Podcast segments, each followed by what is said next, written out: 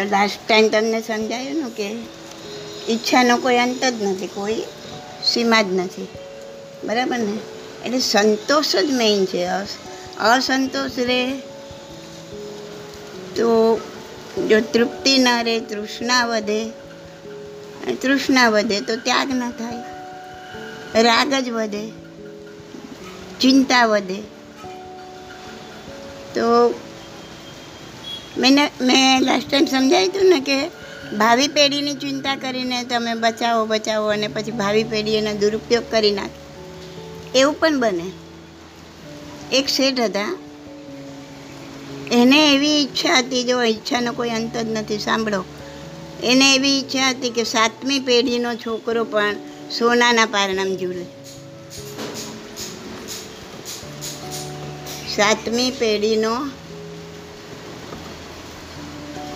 છોકરો એમનો અને સોનાના પારણામાં ઝૂલે, એવી એમની ઈચ્છા હતી કે સોનાની પ્યાલીમાં દૂધ પીએ, એવી એમની ઈચ્છા હતી.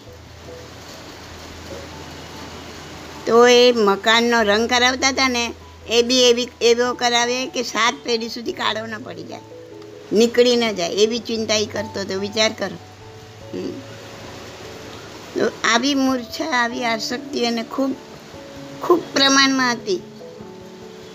અને એકાએક એક સાધુ સંત આવ્યા, એ કલર કરાવતો હતો એના બંગલાને, અને એવો કલર કે સાત પેઢી સુધી નીકળે નહીં. હા, સાધુ મહાત્મા પધાર્યા, શેઠને ઉપદેશ આપ્યો, શેઠજી સાવધાન થઈ જાઓ, જાગૃત થઈ જાઓ, ફક્ત સાત દિવસનું જ આયુષ્ય છે. સાત પેઢીની ચિંતા કરવાવાળા એનું સાત દિવસનું આયુષ્ય હતું, અને તમે સાતમી પેઢીની ઈચ્છા કરો છો. સાતમી પેઢીની ચિંતા શા માટે કરો છો? તમારું ખાલી સાત દિવસનું આયુષ્ય છે. તો આવો ભવિષ્ય માટેનો પણ આ પરિગ્રહ કહેવાય એક જાતનો. એનાથી શું થાય? બહુ પરંપરા વધે, સંસાર બગડે.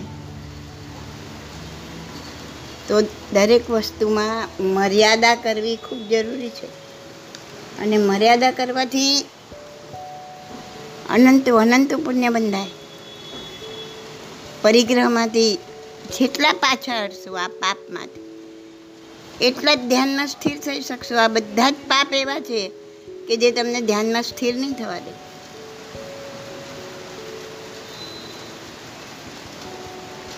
એક પેથરસા નામના શ્રાવક હતા, ગુજરાતમાં કાંકરેજ પાસેના કોઈ ગામમાં. અને એટલા બધા ગરીબ હતા ને કે છોકરાને દૂધ પીવડાવવાની પણ શક્તિ નહોતી એનામાં, એવા ગરીબ હતા.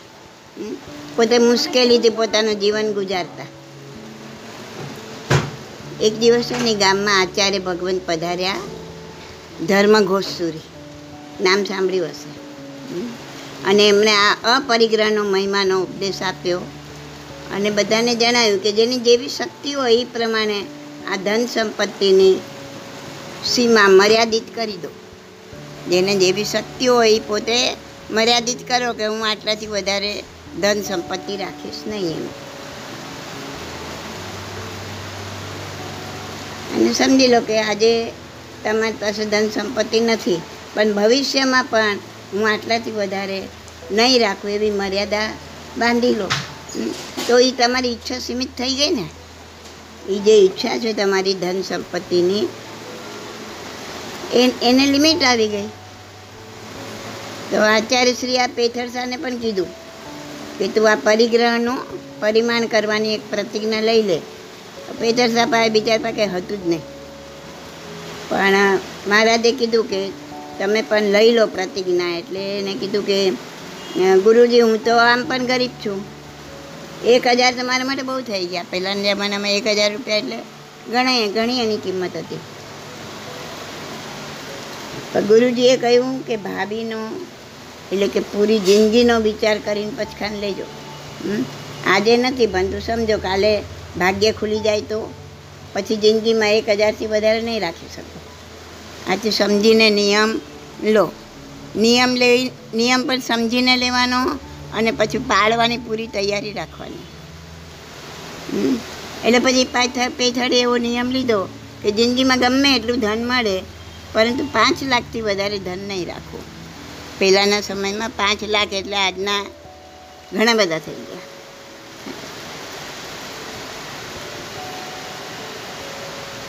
અને જો મારું નસીબ હોય અને મને ક્યાંયથી વેપાર ધંધામાં ક્યાંય પણ વધારે મને ધન મળે તો મારે એનો ધર્મમાં ઉપયોગ કરવો, આવો નિયમ એમણે લીધો અને પોતાના મનથી પોતે આ મર્યાદા કરી આ નિયમ લઈને. અને બન્યું બી એવું, એક દિવસ વેપાર માટે બીજા દેશમાં ગયો અને એને પુણ્યોદયથી એ માલવા દેશની રાજધાનીમાં પહોંચ્યો ને રાજાને ત્યાં રાજમંત્રી બન્યો. કોણ? પેથર શાહ. થોડા વર્ષમાં તો પાંચ લાખની સંપત્તિ થઈ ગઈ. એનો નિયમ હતો પાંચ લાખથી વધારે તો રાખવાની જ નહીં, પણ લક્ષ્મી તો વધતી જ ગઈ. એટલે પોતાના નિયમથી બંધાયેલો હોવાથી એ લક્ષ્મીનો મોહ એને ના રાખ્યો અને એણે વિચાર્યું મારે વધારે લક્ષ્મી શું કરવી છે, લક્ષ્મી ક્યાં સાથે આવે છે, ધન ક્યાં સાથે આવવાનું છે, કે આપણે શું લઈને આવ્યા ધન શું લઈને જવાનું છે.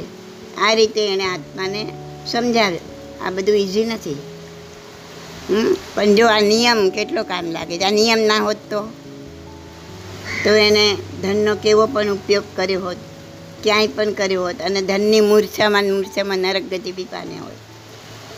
પણ આ નિયમ જે મહારાજ સાહેબે આપ્યો અને એણે મનથી લીધો અને પાંચ લાખની લિમિટ કરી અને એણે આત્માને આ રીતના સમજાવ્યો કે ક્યાં કશું સાથે આવવાનું છે એમ, અને એણે પોતે ધનની મૂર્છા ઓછી કરી નાખી અને લક્ષ્મી એને જે કંઈ મળતી વધારે પાંચ લાખથી વધારે એ બધો શુભ કાર્યમાં પુણ્ય કાર્યમાં એ વાપરવા લાગે.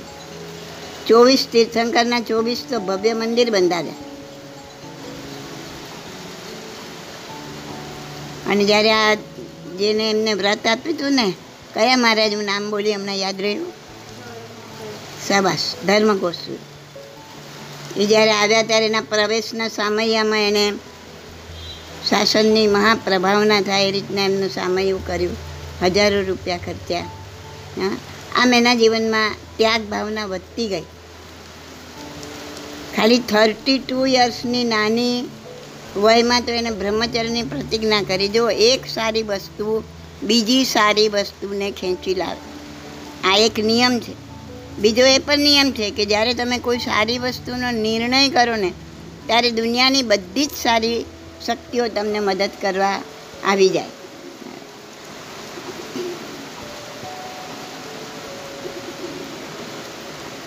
તો એમને આ કરેલી એક પ્રતિજ્ઞા ક્યાં પહોંચાડી દીધી. આટલી નાની ઉંમરમાં એમને બ્રહ્મચર્યની પ્રતિજ્ઞા કરી અને એણે આ રીતના ખૂબ બધી સંપત્તિ એણે દાન પુણ્યમાં વાપરી, શત્રુંજય તીર્થ ઉપર પણ વાપરી અને પોતાના જીવનને ધન્ય બનાવ્યું, ધનને પણ ધન્ય બનાવ્યું.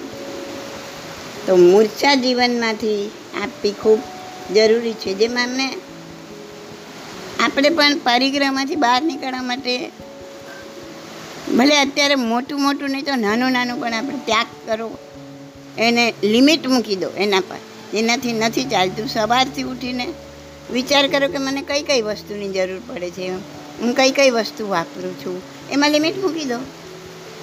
નાહવા જાઉં છું, સાબુ વાપરું છું, સાબુ પર લિમિટ મૂકી દો કે હું આ એક જાતનો બે જાતના કે મહિનામાં દસ સાબુ વાપરી છે, એનાથી વધારે કેટલા વાપરી ના, તો ત્યાં લિમિટ આવી ગઈ તમારે પરિગ્રહ પર. ઉઠીને સવારથી વિચાર કરો હું કઈ કઈ વસ્તુ વાપરું છું, મને કઈ કઈ વસ્તુ જોઈએ છે અને એના પર લિમિટ મૂકી દો. એક નોટ લો, પેન લો, નોટ ડાઉન કરી નાખો, એક મહિના માટે તો લિમિટ મૂકો, પછી બીજા મહિનાનું બીજામાં. એ લિમિટને ચૂકો નહીં, પાછા નિયમ લઈને ભાંગવાનો નહીં. મેં એકવાર સમજાવ્યું હતું તમને કે જો એકવાર નિયમ ભાંગ્યો તો તમારું મન જાણી જશે કે ઓહો આ તો પેપલા ભાઈ છે, એ તો હમણાં તોડી નાખશે નિયમ, પછી એ મજબૂત નહીં થઈ શકે. તો ભલે થોડીક વધારે છૂટ રાખીને પણ તમે નિયમમાં આવો તો એનું અઢળક પુણ્ય છે. એ એક ગુણ બીજા ગુણને ખેંચી લાવશે, બીજો ગુણ ત્રીજા ગુણને ખેંચી લાવશે અને દોષને ઇરાડિકેટ કરશે, કાઢી નાખશે. વિચાર કરો મારે આટલા જોડી ચંપલ છે, મારી પાસે પાંચ જોડી છે, ચાલો હું સાત જોડીથી વધારે આ મહિનામાં નહીં વાપરું, બરાબર? તો ત્યાં તમે નિયમમાં આવી ગયા. અથવા એવો બી નિયમ કરી શકો કે હું આટલા જેટલા વસ્ત્ર મારી પાસે છે, અત્યારે મારી જોડે પચાસ જોડી કપડાં છે, નાના મોટા બધા જોડી ગણીને પચાસ જોડી છે, તો હવે હું આમાં વધારો નહીં કરું. મીન્સ એક નવું લાવ્યા તો એક આમાંથી કાઢી નાખો, બે નવા લાવ્યા તો બે આમાંથી કાઢી નાખો, ટોટલ પચાસથી વધવું ના જોઈએ. કોઈ પણ રીતના નિયમ લઈ શકાય, પણ નિયમમાં તો આવી ગયા ને, એનાથી વધારેના પાપમાંથી બહાર નીકળી ગયા તમે, એ પરિગ્રહમાંથી તમે બહાર નીકળી ગયા. તો જીવનનો તો કોઈ ભરોસો નથી. હવે જીવન જરૂરી વસ્તુ માટે આપણે અમુક વસ્તુઓ વસાવવી પડે કે ભાઈ ચલો શાકભાજી સમારવા માટે તો છરી ચપ્પું જોઈએ, અણિયાળી વસ્તુ જોઈએ. તો આ બધું આપણે કઈ રીતના દરેક વસ્તુ પર આપણે લિમિટ મૂકતા શીખીએ ને તો આપણામાં અપરિગ્રહ નામના ગુણનો વિકાસ થાય. અને મેં તમને હમણાં કીધું ને, એક ગુણ બીજા ગુણને ખેંચી લાવે.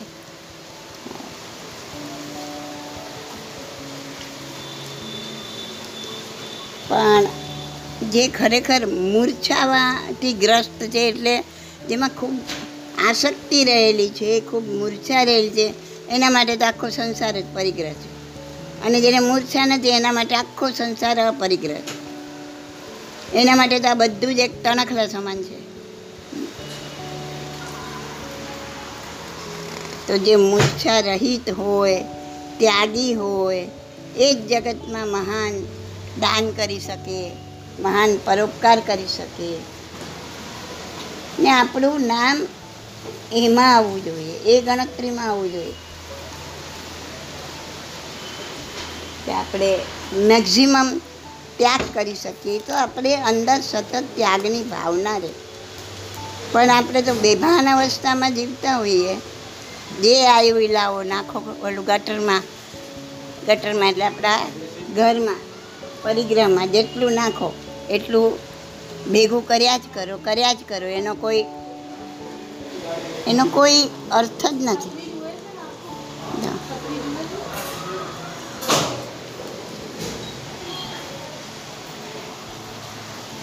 તમને ખબર છે આ આજે આપણે કયું આ મહાવ્રત ચાલે છે, કયું પાપસ્થાનક? પાંચમું, બરાબર ને? પરિગ્રહ. આ મહાવીર ભગવાનના શાસનમાં આ પરિગ્રહ પાંચમું મહાવ્રત છે, પાંચમું પાપસ્થાનક છે, સોરી. જ્યારે ત્રેવીસમાં તીર્થંકર પાર્શ્વનાથના સમયમાં ચાર મહાવ્રત એટલે કે ચાર ધર્મની વ્યવસ્થા હતી. એટલે આજે મૈથુન છે જે પાપસ્થાનક, ચોથું ચોથું અને પાંચમું એ બંને કમ્બાઈન હતા. એટલે એ પણ પરિગ્રહમાં આવી જતું હતું. ચોથું મહાવ્રત અપરિગ્રહ હતું, મૈથુન એની અંદર સમાઈ જતું હતું. સ્ત્રીના ત્યાગનો સમાવેશ એમાં જ થતો હતો. એને પણ એક જાતનો પરિગ્રહ જ ગણવામાં આવ્યો છે.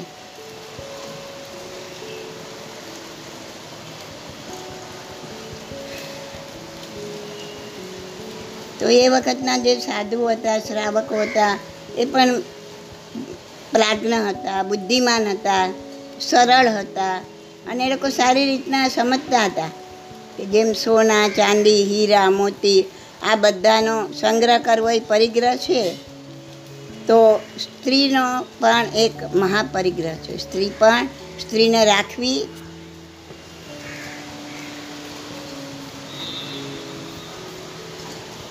એ પણ એક મહાપરિગ્રહ છે. કેમ કે સ્ત્રીની પાછળ સોયથી માનીને તલવા સુધી, એટલે કે આખો સંસાર એની પાછળ ઊભો કરવો પડે છે, ઘર મકાન બધું બનાવવું પડે છે. આથી સમજીને સ્ત્રીને પણ રાગનું કારણ, આસક્તિનું કારણ એમ માનીને એને પણ સર્વથા છોડી દેતા હતા. એટલે સ્ત્રીએ પુરુષ માટે સમજવાનું ને પુરુષે સ્ત્રીને માટે સમજવાનું. હા, તો જેવી રીતના ધન ધાન્ય વગેરેનો પરિગ્રહ છોડતા હતા, એમ સ્ત્રીનો પરિગ્રહ પણ આ અપરિગ્રહ વ્રતમાં જ આવી જતો હતો. એટલે એમના સમયમાં ચાર ચોથું ચોથું અને પાંચમું પાપસ્થાનક જે મહાવીરના સમયમાં બતાવ્યું છે એ બંને સાથે જ ગણી લેવામાં આવતું હતું, કેમ કે મહાવીરને કેમ અલગ બતાવવું પડ્યું, કેમ કે હવે આ આપણ આપણે આ પાંચમારાના જીવો કેવા છે, સ્વભાવથી વક્ર અને જટ, બુદ્ધિશાળી નથી. આપણે આપણી જાતને ભલે બહુ હોશિયાર માનતા હોઈએ, પણ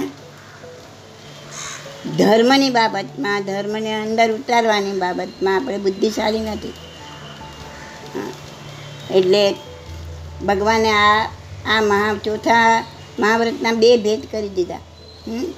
ચોથામાં માત્ર સ્ત્રીનો ત્યાગ કરવાનો આવ્યો, અને પાંચમામાં ધન ધાન્ય સોનું ચાંદી રૂપા પૈસા વગેરે હા નવ પ્રકારનો પરિગ્રહ સમજાવ્યો ને એનું ત્યાગ કરવાનું કીધું. એટલે આ ધર્મ અલગ નથી. આ હું એટલા માટે કહું છું કે ઘણાને આ અણસમજ થાય છે કે પાર્શ્વનાથ ભગવાને તો ચાર મહાવ્રત બતાવ્યા અને મહાવીર સ્વામીના તો પાંચ છે, એટલે બંનેના અલગ છે. અલગ નથી, પાંચની અંદર ચોથાનો સમાવેશ કરી દીધો. એટલે બધી વસ્તુના ત્યાગમાં સ્ત્રીનો ત્યાગ પણ આવી ગયો, એટલે મૈથુન અલગ નહોતું બતાવ્યું. પણ આપણા જેવા વક્ર અને જળ બુદ્ધિવાળા માટે ભગવાને આપણને આ અલગ બતાવ્યું, ભેદ કરીને બતાવ્યું. ચોથું ને પાંચમે એમ બે જુદા કરીને બતાવ્યા.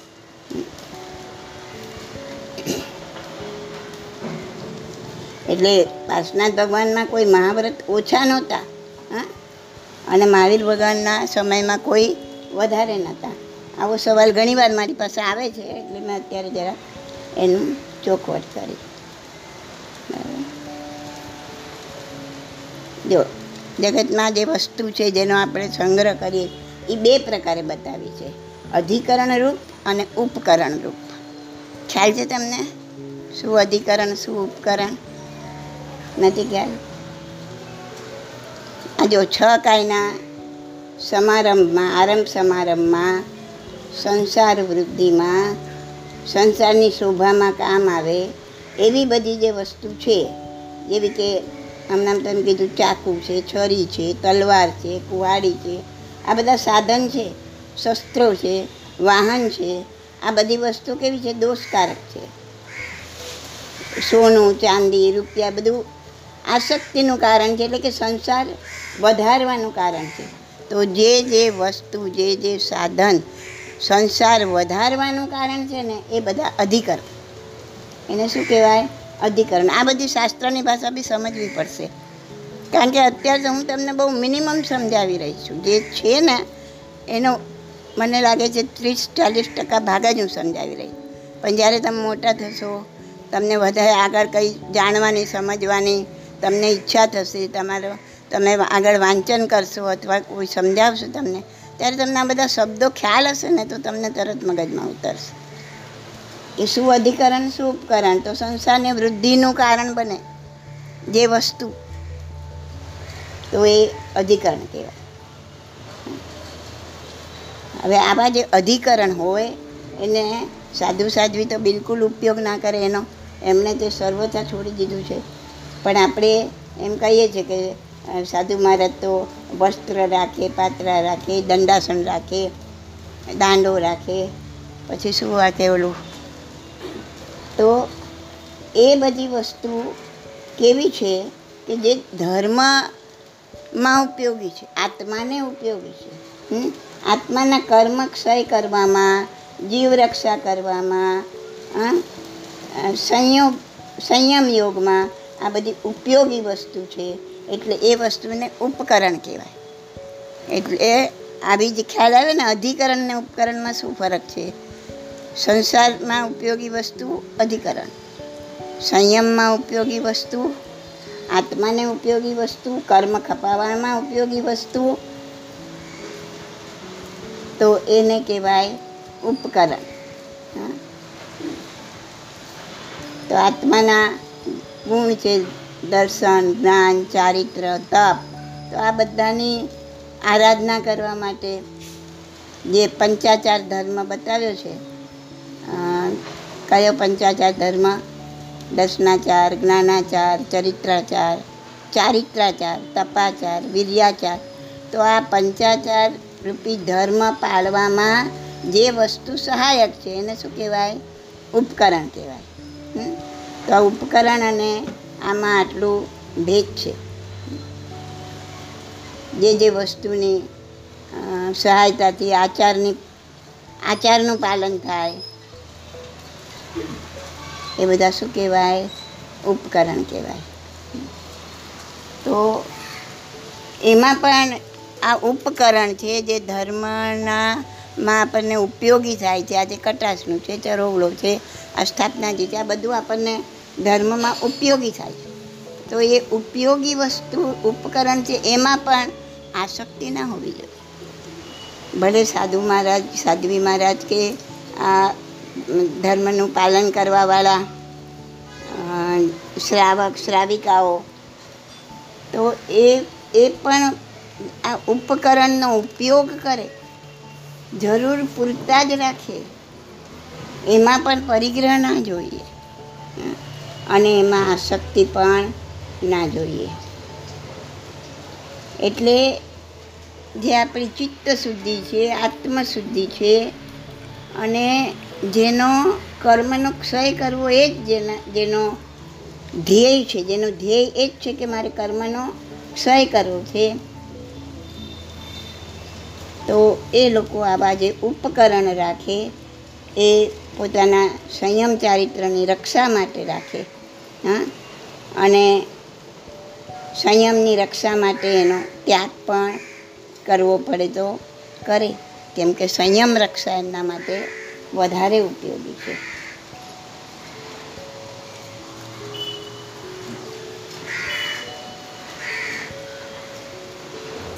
આપણું ચાલી રહ્યું છે પરિગ્રહ. તો પરિગ્રહમાં જે અસંતોષની વૃત્તિ છે ને, એના લીધે આપણને હિંસાના પાપમાં પણ એ ઢસડી જાય છે.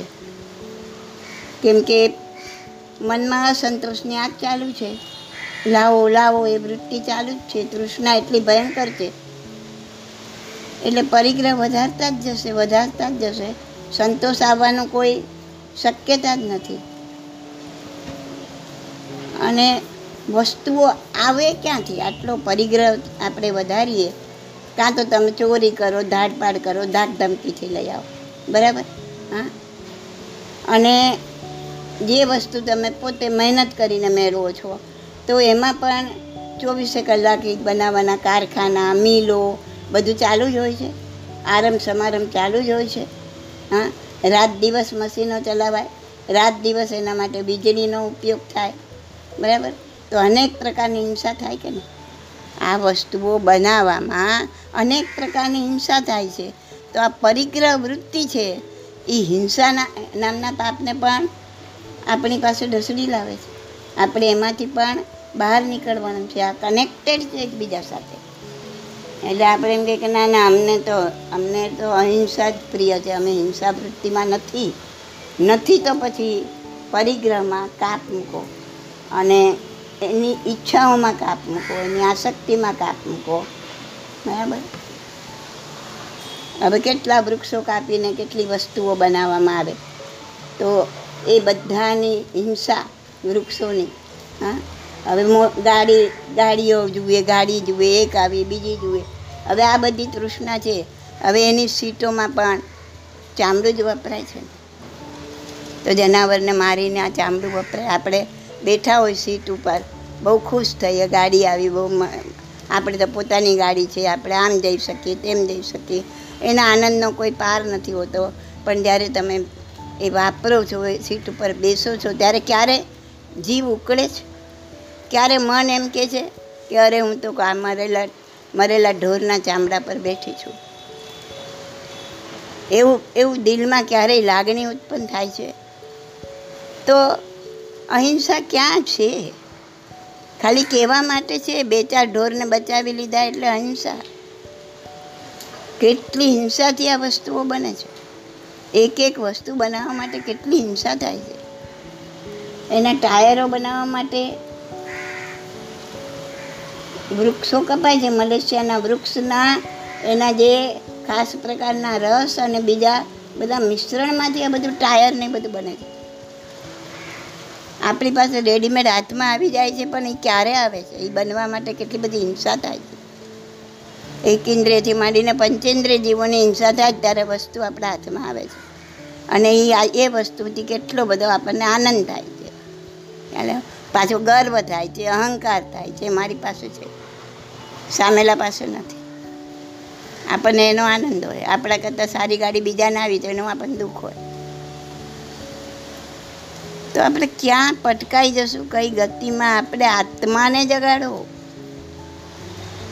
ખાલી વસ્તુનો ત્યાગ કરી દેવાથી નહીં થાય. આત્માને જગાડો, ઈચ્છાઓને રોકો. ચાલો, ઈચ્છા પર રોક મૂકો. એની કોઈ લિમિટ જ નથી. મિલો ચલાવવા પાછળ, દવાઓ બનાવવા પાછળ કેટલો આરંભ સમારંભ થાય છે. હા, કેટલી મોટા પાયા પર હિંસા થઈ રહી છે, અને એ બધાનો સંગ્રહ એ આપણી મજા. તો પરિગ્રહ પરિમાણ વ્રત સમજીને આપણે એના પર લિમિટ મૂકી દેવાની. આ સમજીને એક શ્રીમંત હતા, એને પોતાનું ઘર શણગાર્યું. એમાં આઠથી દસ લાખના હાથી દાંતની વસ્તુઓથી એણે ઘર શણગાર્યું. કેટલા? આઠથી દસ લાખ રૂપિયાનો હાથી દાંત. હવે વિચાર કરો, આટલો હાથી દાંત ક્યાંથી આવ્યો? કેટલા હાથીને મારીને હાથી દાંત આવ્યો હશે? હા, દર વર્ષે દોઢ લાખથી વધારે હાથીઓની કતલ થાય છે ખાલી હાથી દાંત માટે, એનાથી વધારે. તો આવા શોખ, આવો પરિગ્રહ, આપણે કેટલાય જન્મમાં કેવોય પરિગ્રહ કર્યો હશે ખબર નથી, પણ આ જન્મમાં સમજ આવી પછી આવા બધા પરિગ્રહમાંથી બહાર નીકળો. યાદ કરી કરીને આવી આ આ વસ્તુ હશે તોય શું, નહીં હોય તોય શું, એનો ત્યાગ કરો. એ વસ્તુ સમજી સમજીને બેસી જાઓ નોટ અને પેન લઈને, અને વિચાર કરો આ દુનિયામાં આટલી આટલી વસ્તુ છે, મને આ નહીં હોય તો ચાલશે, આ નહીં હોય તો ચાલશે, આ નહીં હોય તો ચાલશે,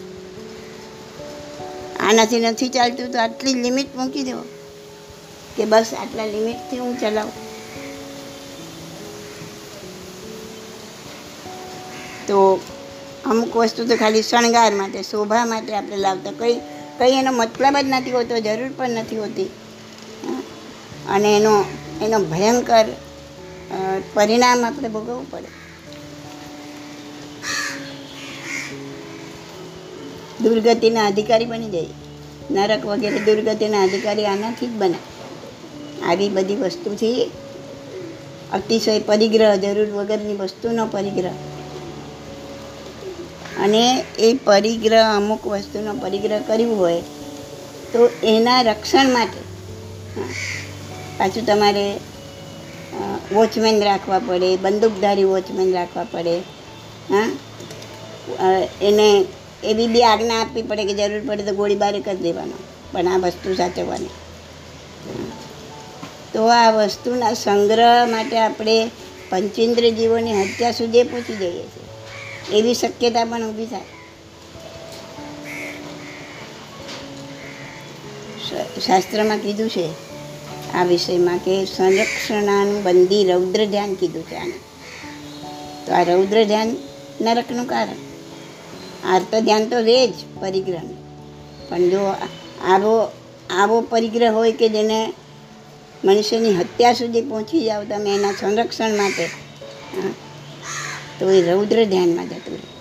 અને રૌદ્ર ધ્યાન આપણને ક્યાં પહોંચાડી દે? નરકમાં પહોંચાડી દે. ભવ ભવ પરંપરા બગાડી નાખે. એક ભવ નહીં, એ ભવોની પરંપરા બગડી જાય. તો ખરેખર જો આપણે આ સંસાર વૃદ્ધિનું મૂળ કારણ જોઈએ તો આ હિંસા, આ પરિગ્રહ. તો ઓછામાં ઓછા વસ્તુથી આપણે જીવન ચલાવીએ એવું આપણી પાસે જ્ઞાન હોવું જોઈએ, એવી સમજ હોવી જોઈએ, એવું આપણું આચરણ હોવું જોઈએ. પરિગ્રહના આધાર પર આયુષ્યનો બંધ પણ પડે ને. જીવ એક ગતિમાંથી બીજી, ત્રીજી, ચોથી ગતિમાં જાય, ચારે ગતિમાં ભ્રમણ કરે, ત્યારે આ વર્તમાન ભાવમાં આગામી જન્મનું આયુષ્ય બાંધે અને એ પ્રમાણે પછી બીજી ગતિમાં જાય, જેવું આયુષ્ય બાંધ્યું હોય તો એ પ્રમાણે જાય. તો પરિગ્રહને આમાં પરિગ્રહ પણ એક કારણ છે આયુષ્ય બંધમાં. આપણું છે તત્વાધાધિગમ સૂત્ર, એમાં ઉમા સ્વાતિ મહારાજ કહે છે કે અતિશય આરંભ અત્યંત પરિગ્રહના સંગ્રહથી નરક ગતિનું આયુષ્ય બંધાય છે. મેં તમને ઘણી વાર સમજાયું.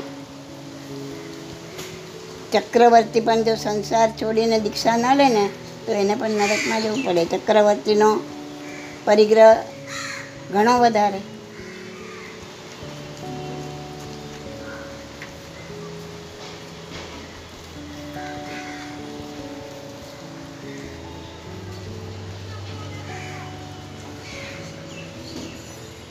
એક મગધ દેશમાં એક ગામનો મુખી હતો, કુચીકર્મ નામનો.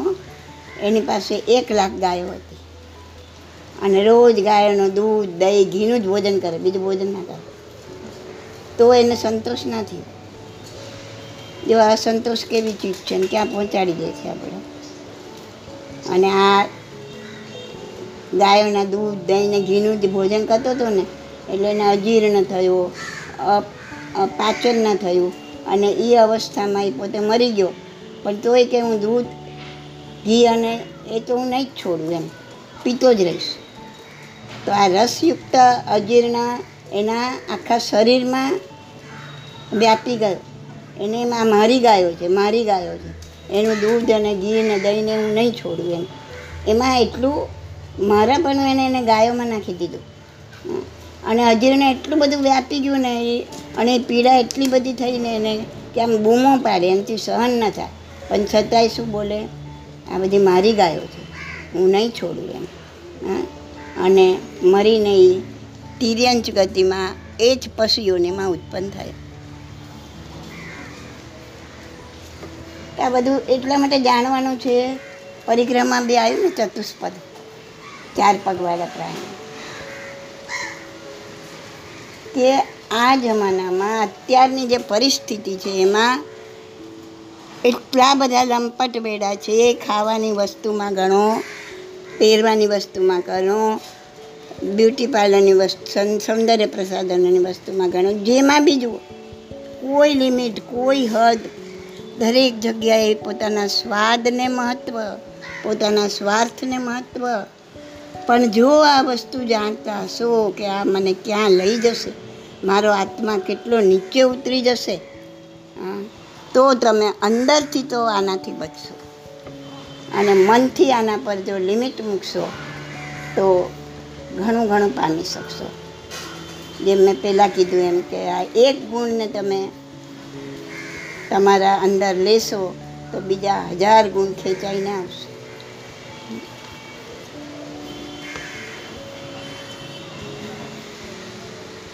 આવું આ દુકાળમાં ક્યારેક દુકાળ પડે ત્યારે આવું યુદ્ધનું વાતાવરણ જેવું અત્યારે ઊભું થયું, એવું વાતાવરણ ઊભું થયું ત્યારે બી દુકાનદાર હોય એ કરિયાણાનો, અનાજનો ખૂબ સંગ્રહ કરે. આ જો પરિગ્રહ વૃત્તિ, ખૂબ એટલે અતિશય સંગ્રહ કરે. અને પછી જ્યારે એવી પરિસ્થિતિ પેદા થાય ત્યારે ડબલ ભાવે, બમણા ભાવે, તગણા ભાવે એને વેચી અને પૈસા કમાય. તો પાછળના જન્મોમાં તો મેં શું કર્યું હશે મને ખબર નથી, પણ હવે તો મારામાંથી આ વૃત્તિ ઓછી થવી જોઈએ. એને એક ચેક મૂકવો જોઈએ.